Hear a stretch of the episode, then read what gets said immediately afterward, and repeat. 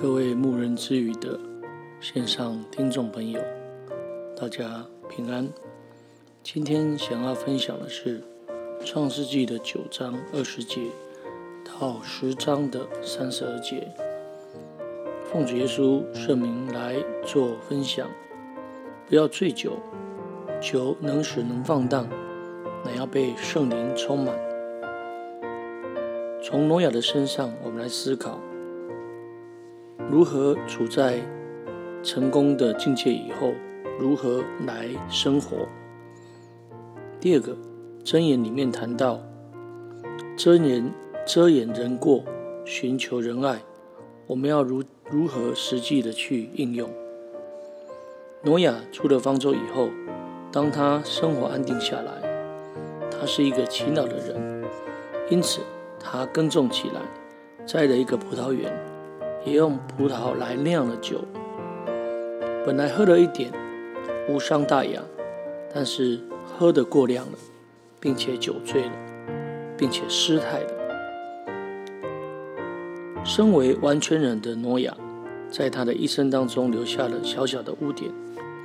今天，如果我们来看啊《创世纪》里面的内容，我们可以得到一些教训。挪亚酒醉了。他享受工作的成果。从方舟出来以后，他栽种葡萄园，享受工作的成果，本来是神赐给人的一个恩典，但是他却没有节制，而自满自足，醉在其中，骄傲自大，那么将会是败坏的一个开始，最后会显出一个人的羞耻。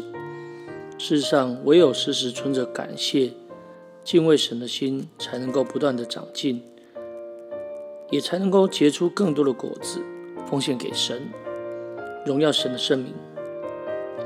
第二，含的错误，含看见父亲的丑态，却没有来尊重父亲。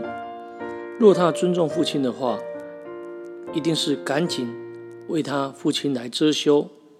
想不到他没有这么做，反而到外面去宣扬给其他的兄弟知道，这就是他的罪了。反观闪和雅弗，一听到这件事，连忙拿件衣服搭在肩上，倒退进去给诺亚盖上。他们背着脸，就看不见父亲赤身露体。他们用种尊敬的一个方法，不敢看见父亲的赤身。而来消除羞耻的问题。今天的我们也是如此，看见别人的短处，看见别人的缺乏，或是看到教会的软弱的时候，我们是不是会四处来宣扬呢？或是我们会想办法来帮教会，帮这个人来给他提醒，让他能够改变呢？